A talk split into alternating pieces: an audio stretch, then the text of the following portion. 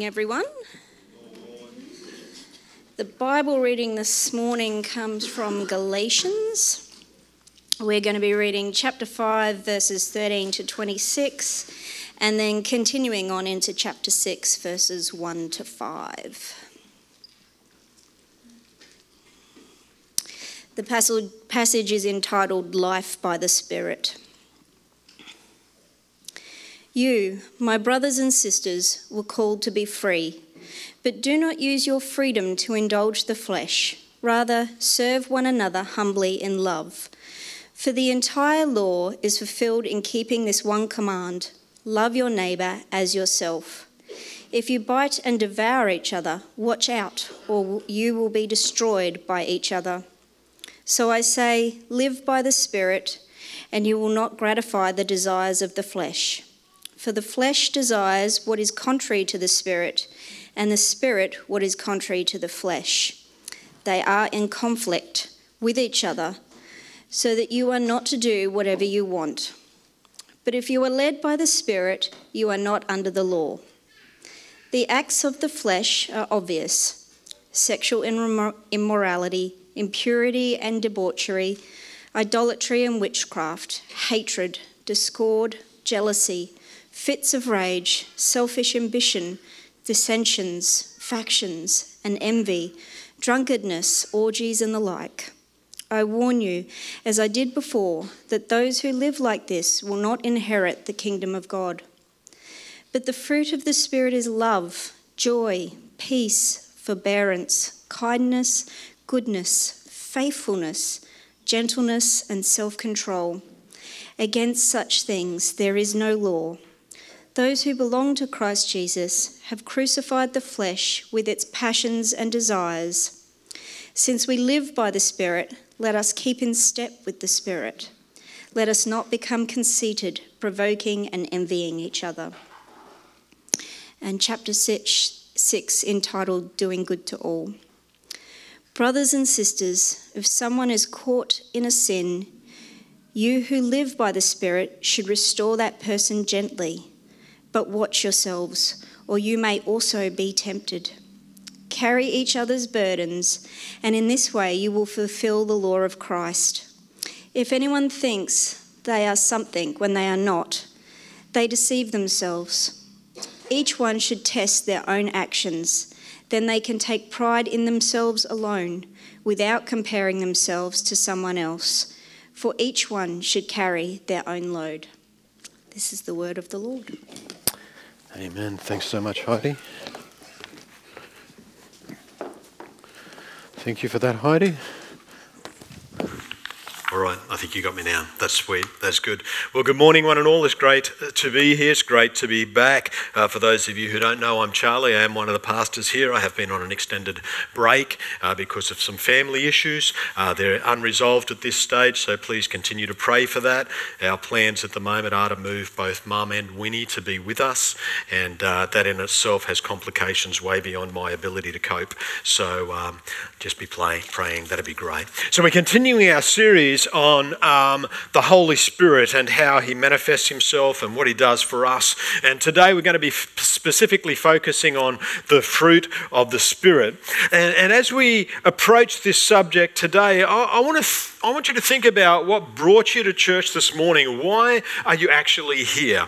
Are you here to worship God? Are you here to gather with like minded people because you just love being present with brothers and sisters in Christ and praising Him? Are you here to learn more about Jesus, more about God, more about Holy Spirit through the reading and proclamation of God's Word? Are you here because you love encouraging and strengthening your brothers? and sisters in Christ around you and building them up in the faith?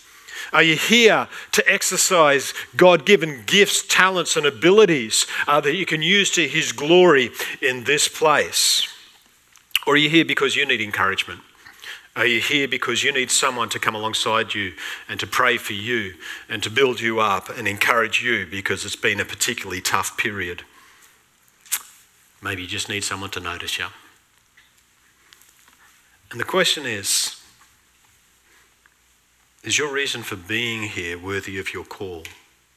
to follow Jesus? Are you bringing honour and glory to his name in being here?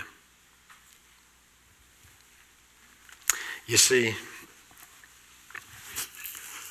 generally speaking, the Christian faith has been watered down, and we've made church a social club, somewhere you come just to be with people and just enjoy their presence and company.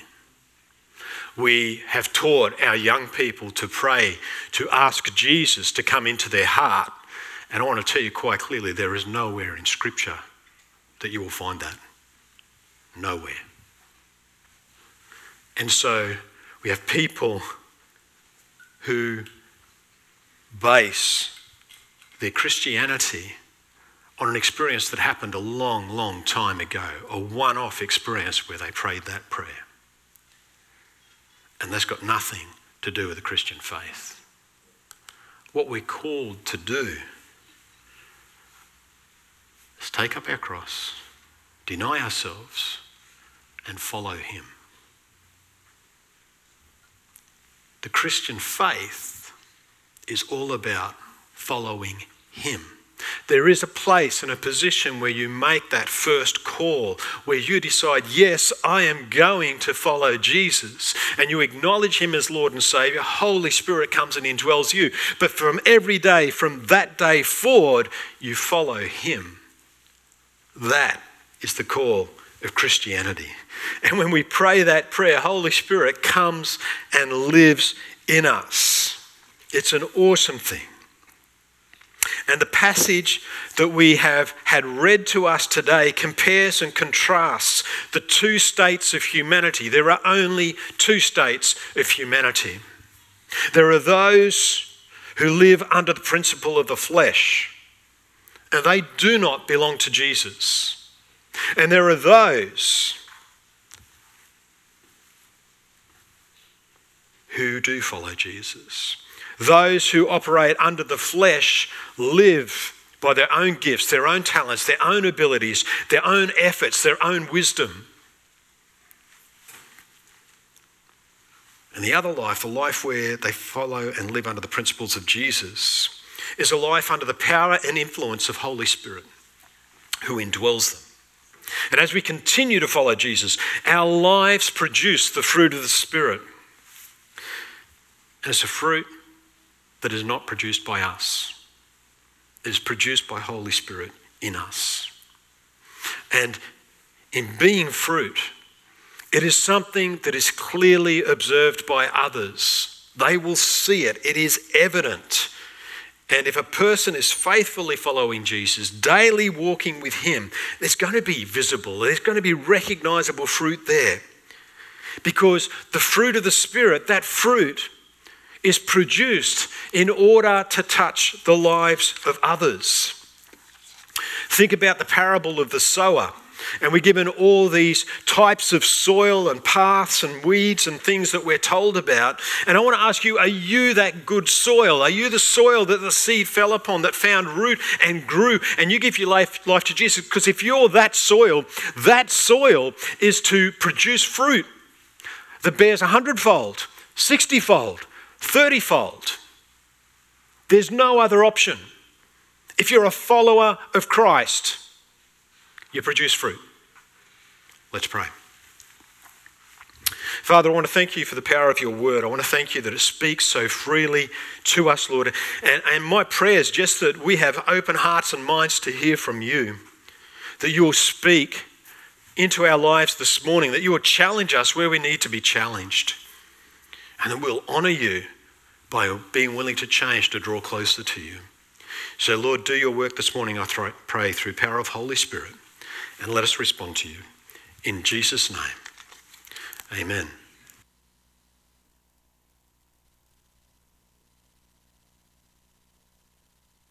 I don't know where you are in your relationship with Jesus this morning, how you're walking with God.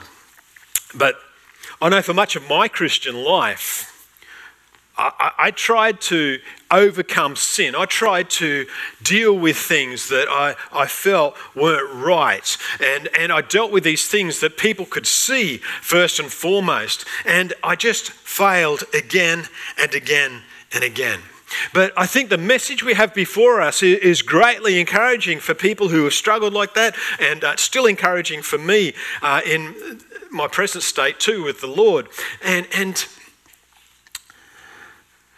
this principle is clearly evident all throughout Scripture. When we think about the type of life we are called to, we are to not sin, we are to totally obey the Lord, we are to totally honor God. There is only one person who could possibly do that, and that is Jesus Christ Himself. No one else could do it.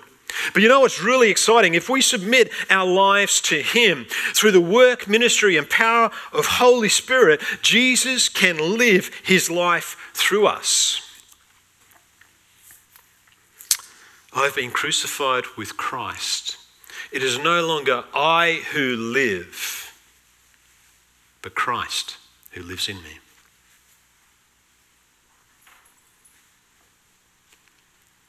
It's He who does the work through us. It is He who lives in us. It is He that is able to live the life that we need to live. And that's what our faith is all about. But what is it, first and foremost, that we crucify so that we can live for Jesus? And it's our former lives. There's much that could be said about the passage that we've had read, and seriously, there's possibly six months of preaching there. But we don't have time to cover it extensively, and I'm going to jump down to verse 19 right from the start. But I want you to get into this passage and reread it and just let Holy Spirit speak to you. And before verse 19, uh, we have Paul indicating that there'll always be a battle between the spiritual and the flesh. It's going to be an ongoing thing. And we have to be equipped and empowered to know how best to fight that fight and how best to draw closer to God. And so, this battle is between the lives that we had before knowing Christ and the lives that we now have now that we do know Him. And it's vital that we choose to constantly follow Jesus. We must get up every morning and make that conscious choice to follow Jesus, to continue to walk with Him, regardless of what happens, regardless of what our circumstances are, regardless of if you've messed up. You can stand up and follow Jesus again. He wants you to do that. And we're told the works of the flesh are evident. Now, I'm not sure about you, but it seems this little bracket that Paul does, what he talks about is quite dark. And I think it's beautiful though, because it's so dark that when we talk about the fruit of the Spirit, it's just so beautiful as well. So it, this makes me appreciate the life that I have in Christ more and more, what he has granted for me. But the works of flesh, we will see them for what they are. They will become quite evident and clear, not only to us, but to those around us and they'll be seen for what they truly are. And first and foremost, he speaks about these sexual sins sexual immorality, impurity, sensuality. God created sex, He created it incredibly good. He created it to be enjoyed. He created it to be between a man and a woman in the sanctity of marriage. Full stop. And man has taken it and corrupted it. He's taken something that God designed to be incredibly good incredibly enjoyable, and they've made us something dirty.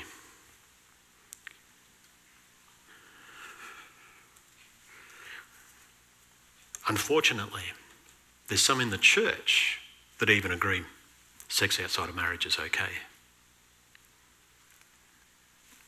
Just so you know, it ain't. Scripture says otherwise. You won't hear me say anything any other way. So, sexual sins, they're just counter to God, totally against Him. Then we have idolatry and sorcery. Uh, and Paul is talking about, when he speaks about idolatry, the worship of false gods. And I know when we read through this in Scripture, sometimes we think, well, this isn't applicable today. None of us really bow down to false gods. None of us have idols in our houses and things like that. But it's not only speaking about that, it's speaking about anything that takes the rightful place of God. There's things that can creep up and do that quite easily for you. And so anything that you place before God in any situation has become an idol for you. And you need to remove it. It's, it's a dark thing. And the word sorcery here is an interesting word. It's actually translated from a word that we get pharmacy from. And so I'm not sure you would have picked that up just reading the English. And so this is talking about the use of drugs for that euphoric or uh, spiritual sensation, for that moving away from reality, that break from reality. And we're told not to do it. We're not to use anything that could cause that type of thing to happen. We're to have a sound mind. And then we have a whole list of relational type sins enmity or hatred, which is animosity towards others, holding grudges, strife, stirring up division amongst people, jealousy, being envious of others, either their success, what they have, who they are. We just want it, and uh, that's wrong. There's fits of anger, which are uncontrolled rage. There's rivalries, uh, the striving to advance oneself without care or concern for others. And the list goes on and on and on. They're all self centered things. They're all things about me and me wanting to get ahead and not caring about others. And then Paul says, I warned you, as I warned you before, that those who do such things will not inherit the kingdom of God. Did you pick up the striking thing here? Paul is talking to people he's talked before. These are people who are in the church. And he's warned them before and he's warning them again now. If you keep up the way you're going, you are not going to inherit the kingdom of God. These people, there's no evidence of substantial change in their lives. There's no evidence that they're actually following Jesus. They do not appear any different to those in the community around them who have nothing to do with Jesus. And Paul's expectations of the Galatians and all the followers of Jesus are that they're going to walk lives that are totally dependent upon Holy Spirit. And don't hear me saying they won't sin we are going to sin. I wish it was different. But the thing is, when we sin, we're remorseful. We don't want to sin. Our hearts are for God. We just, I don't know, we just have to come back to Him. We have to ask for His forgiveness. This is talking about people who are in habitual, repetitive sins, not wanting to give it up.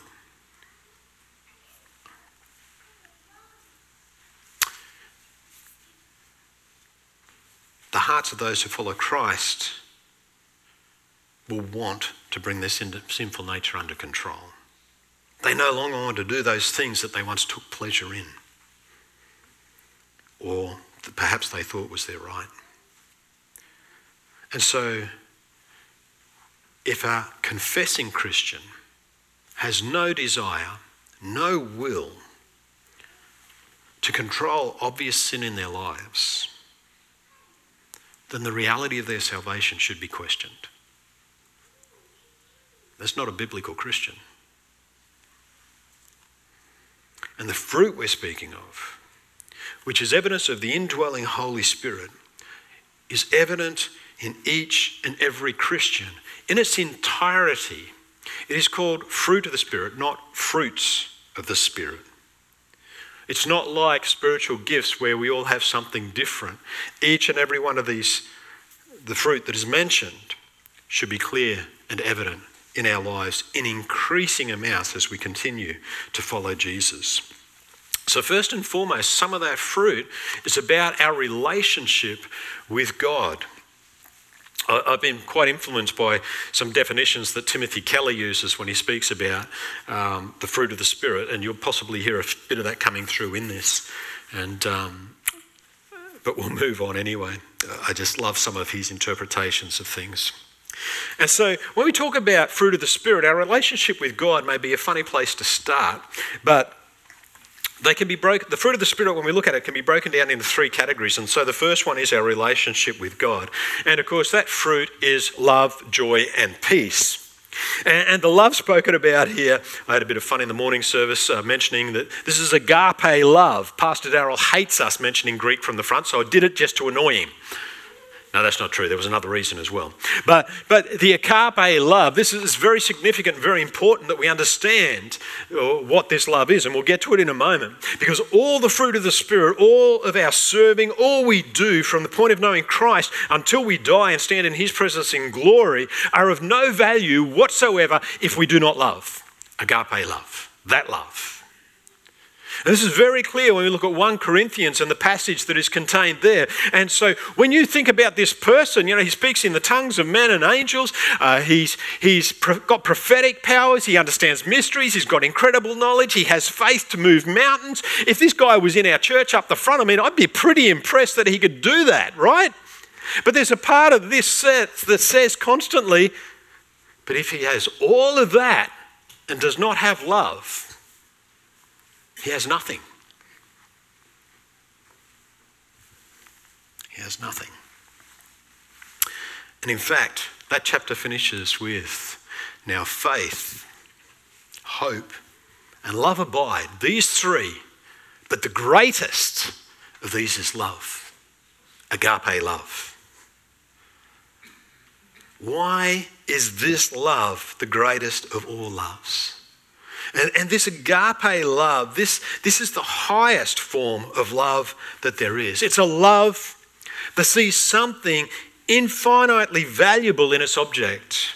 It's a love that comes first from God because it's the love He expressed to us. When I became a Christian, there was nothing to love, trust me. I had nothing to offer God. I had nothing of any value that could sway Him to choose me. But that's the love he had. He loved me without an expectation of return. And he loved me long before I made a commitment to him. He sent Jesus to die on a cross, not just for me, but for each and every one of us. Not when we'd done something good, not when we turned back to him, but when we were at our worst, when we had nothing to offer.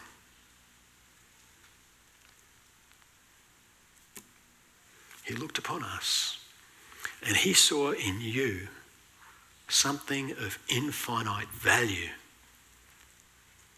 And he wanted you with him. It's incredible.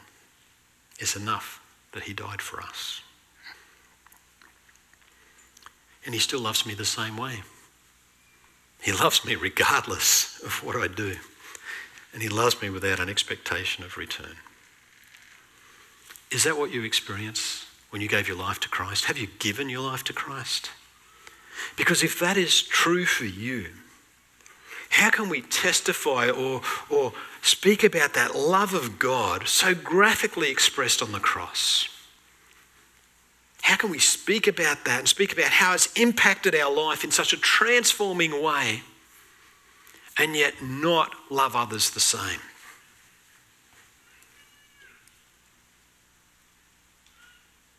The love we're talking about is an act of will, it's a choice. You don't expect anything in return. You don't expect that person to love you first. It's a love that allows you to love people you don't even know.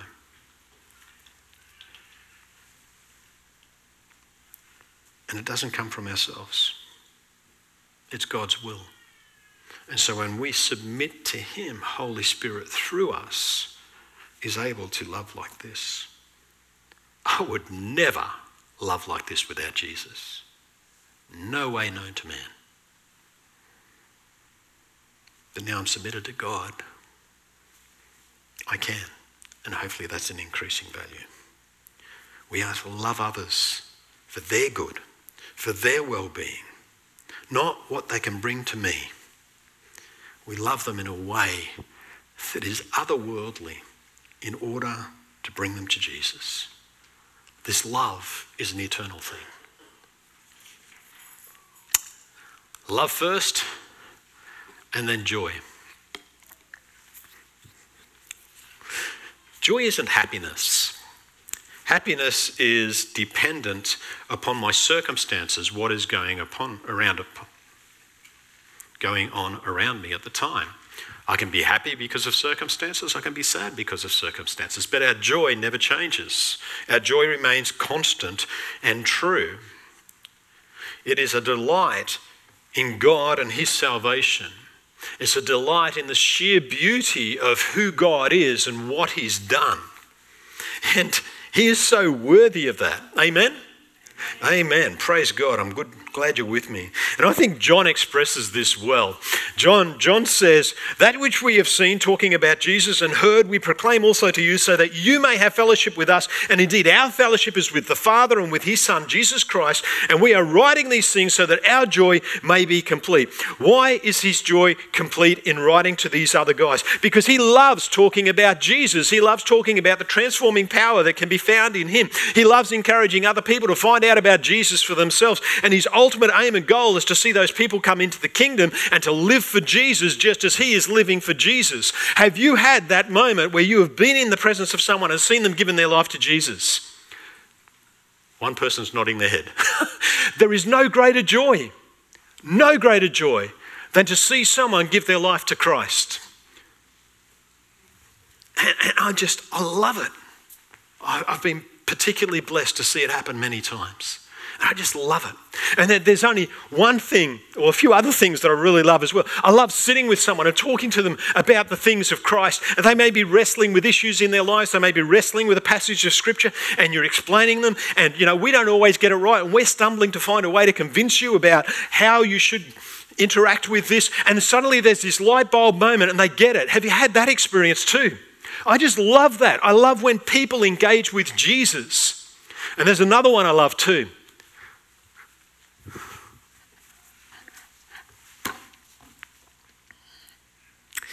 I love it when people get baptized. I love it. Because they're obeying Christ. You believe, you get baptized. It's a step of obedience. And there's a girl sitting here. When she told me she's going to be baptized, I screamed my head off. I don't scream often. I screamed that day. There's another girl sitting here. I almost crushed her and I didn't even know her at the time because she told me she'd been baptized. I was like, oh, sorry, shouldn't do that. I just love it when people say they're going to get baptized. And all these things that I love, they're, they're things related to Jesus, related to growing faith, related to eternity. They're things that count, they're things that matter. And that's the joy that is being spoken of. It's a joy in who He is and the work He's doing, and a confidence that He is present constantly with us. Next comes peace. Love, joy, peace. Peace is a confidence and rest in the wisdom and the sovereignty of God, more than my own wisdom and strength. I wish I could say this is constant, but it's not. There's so many things going on at the moment for us. I've got no idea how it's going to work. I just, and I get anxious. I get worried. I get stressed, and that's when I'm not thinking straight, because when I'm thinking straight, I come to pray. And when I pray, it doesn't go away automatically, but I'm reminded He's in control. This didn't slip past Him. And I, I got no idea how this is going to work out. That's my wisdom. I've got no idea how we're going to accommodate what we need to accommodate. But again, that's my wisdom. And I'm able to rest in the fact of who He is, what He can do. And He can do great and mighty things, and He has never failed me. There's times I think He turns up almost too late, but never is. He is in control of all things, and I can be comfortable and confident in that. He has never, ever dropped the ball. We move from our relationship with God to our relationship with others. Man, wouldn't it be great if when we became Christians we just loved God and focused on Him and everything like that? We didn't have to deal with people? Amen? Yeah, I'm hearing you. I'm pastor. But that's not the way faith works. Part of the fruit is to bring others into the kingdom. We've got to work with people. And you've heard me say it before some of you people are real freaks. I'm one of them.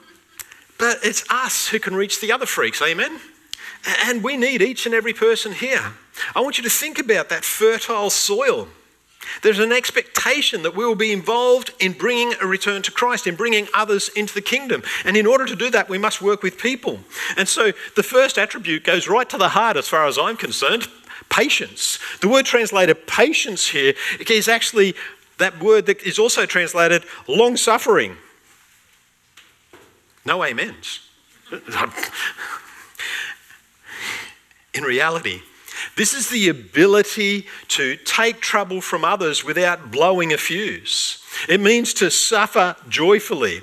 It, it, speaks into that quality that we have all seen and valued in others, where they've got this incredibly calm disposition, this tranquil frame of mind when someone is deliberately provoking them or poking them or treating them poorly or being unjust.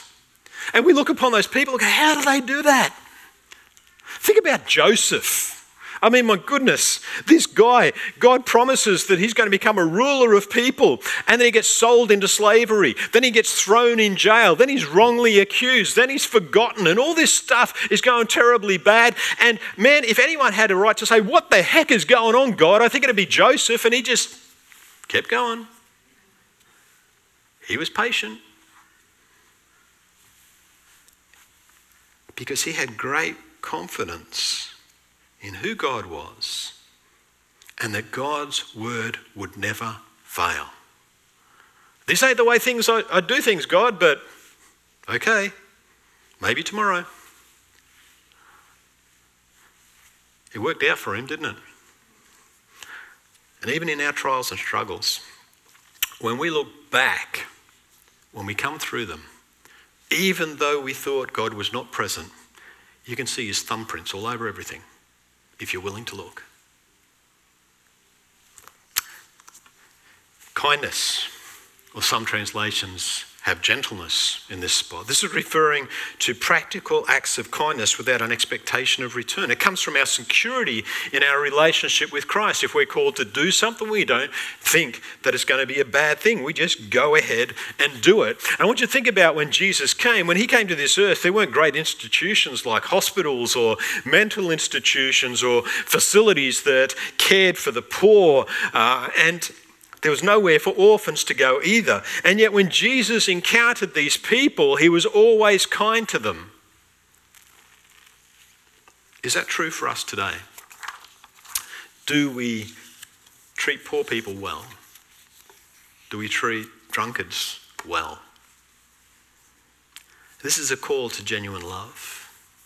This is a call of genuine concern and care for those around us. Love your neighbour. This is what it's about. It may be a small act of kindness giving someone a hot cup of soup, a hot cup of something on a cold day. It may be something much bigger where you're called to sacrifice greatly. But again, we interact with people the way that Jesus did. We're following him. Have you been with someone who actually does stuff and then you help them do that stuff because that's what they're doing? That's what it's like following Jesus. He does all this. And he just says, hey, come with me. This is what we're doing today. And we should do it. We should be like him. We should show people him. John Wesley is attributed to have said, Do all the good you can by all the means you can, in all the places you can, at all the times you can, to all the people you can, as long as you ever can. I think it's good. You won't get that, but I think it's good. Look it up. And uh, I, I think that should be a mantra for us. We're just going to do good. Someone kick you in the face, do them good. Buy them a new pair of boots. Maybe not. But you know what I mean. Let's just be doing good for people. We come to the last set, the last one in this set, which is goodness. This is about honesty and transparency. This is about being who you are in each and every situation when people see you and when they don't see you. Billy Graham has said that when you read good in Scripture, it means to be like God. And so he doesn't see this as just a high ethical standard, he sees this as love in action, agape. It is about doing good without the need for acknowledgement or recognition or return. It's about honouring God. The final bracket in the fruit of the Spirit is our development as followers of Christ. We've seen the first three qualities of the fruit of the Spirit do with our relationship with God, the next three do with our relationship with others, and these final three are the qualities about us, our inner character, and address the transformation of our will that should be occurring. So, faithfulness, gentleness, self control. And faithfulness here may not be what you think. The word translated faithfulness here is also translated fidelity in Titus 2:10. So the faithfulness spoken of is about loyalty, about courage, it's about being committed, it's about being utterly reliable, true to one's word. Think about that when you say you're a follower of Jesus. It's an outworking of the knowledge that God sees all we do, all we say, all we think.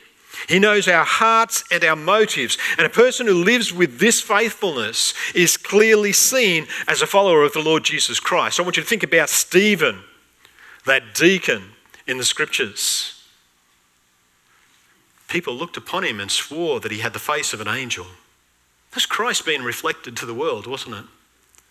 He just lived so much for him.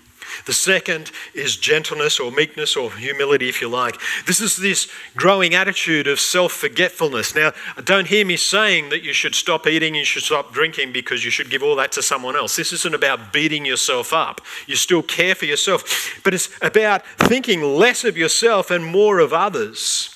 That's the big difference between other gods and the God we worship. God put us before Himself. The greatest gift we have is the Lord Jesus Christ.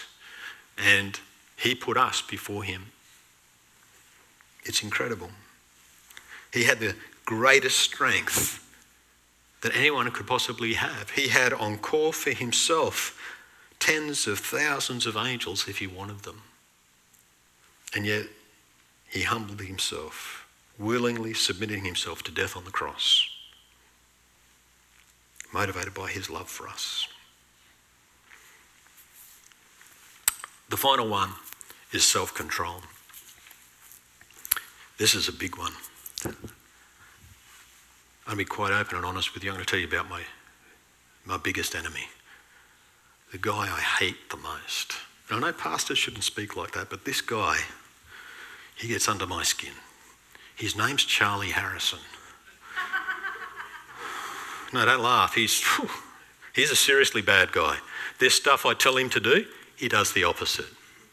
I, I, want him to live for Jesus. I want him to follow Jesus every moment of every day. I want him to love his family in such a way that they just think he's the best dad. But do you think he'll do it? No.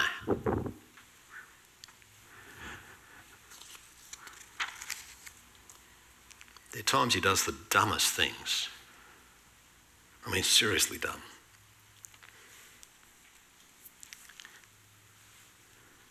This self control is about choosing the important thing above the urgent thing. Choosing the important thing above the urgent thing. If you are a follower of Christ, what is the important thing? Following Christ. Doing all you can to continue to do that. That comes above the urgent thing. There are so many things that press in and weigh upon us and demand our attention. What's important? Following Christ, doing all we can to continue to do that. And you know what's really amazing? If we do that, those urgent things become much easier to deal with. That's been my experience in life. And I'm like, gee, I'm dumb. Why didn't I put Christ first in all those other crises I had? Why was I running around like a headless chook trying to solve problems and finally come to the point where I better pray? Christ first. And then those things. Even the decisions you make will be done with Christ and the Lord and eternity in mind. And they become much better decisions.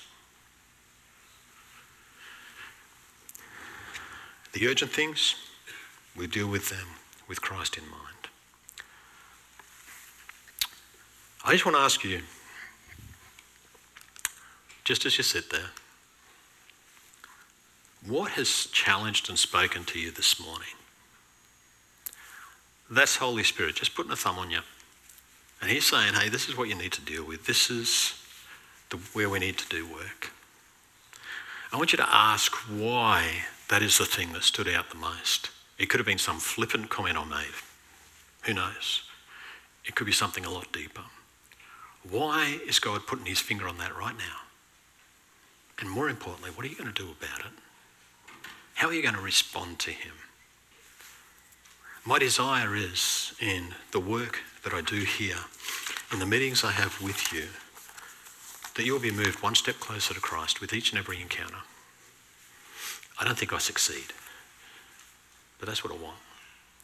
And so I just encourage you if you need prayer, if you need encouragement, if you need to deal with something, you're not going to get any judgment from the front. You're going to get someone who's going to get another light bulb moment. You're going to increase my joy.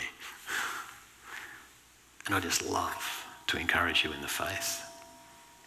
Let me pray. Father God, I thank you for this message this morning. I thank you for how you spoke to me first and foremost, and I know you've spoken to people in this congregation, Lord. I just ask you won't let them rest. That, Lord, this will be something that stirs in their hearts and their minds and challenges them to take steps in order to be closer to you.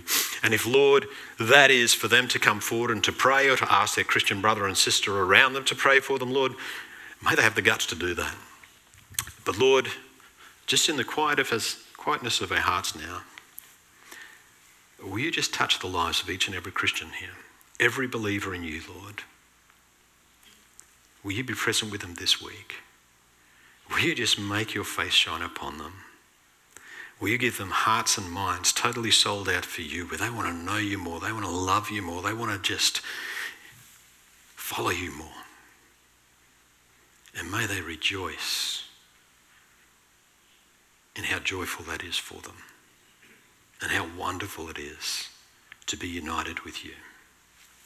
I pray this in Jesus' name. Amen. God bless one and all. Thank you so much for being with us this morning. The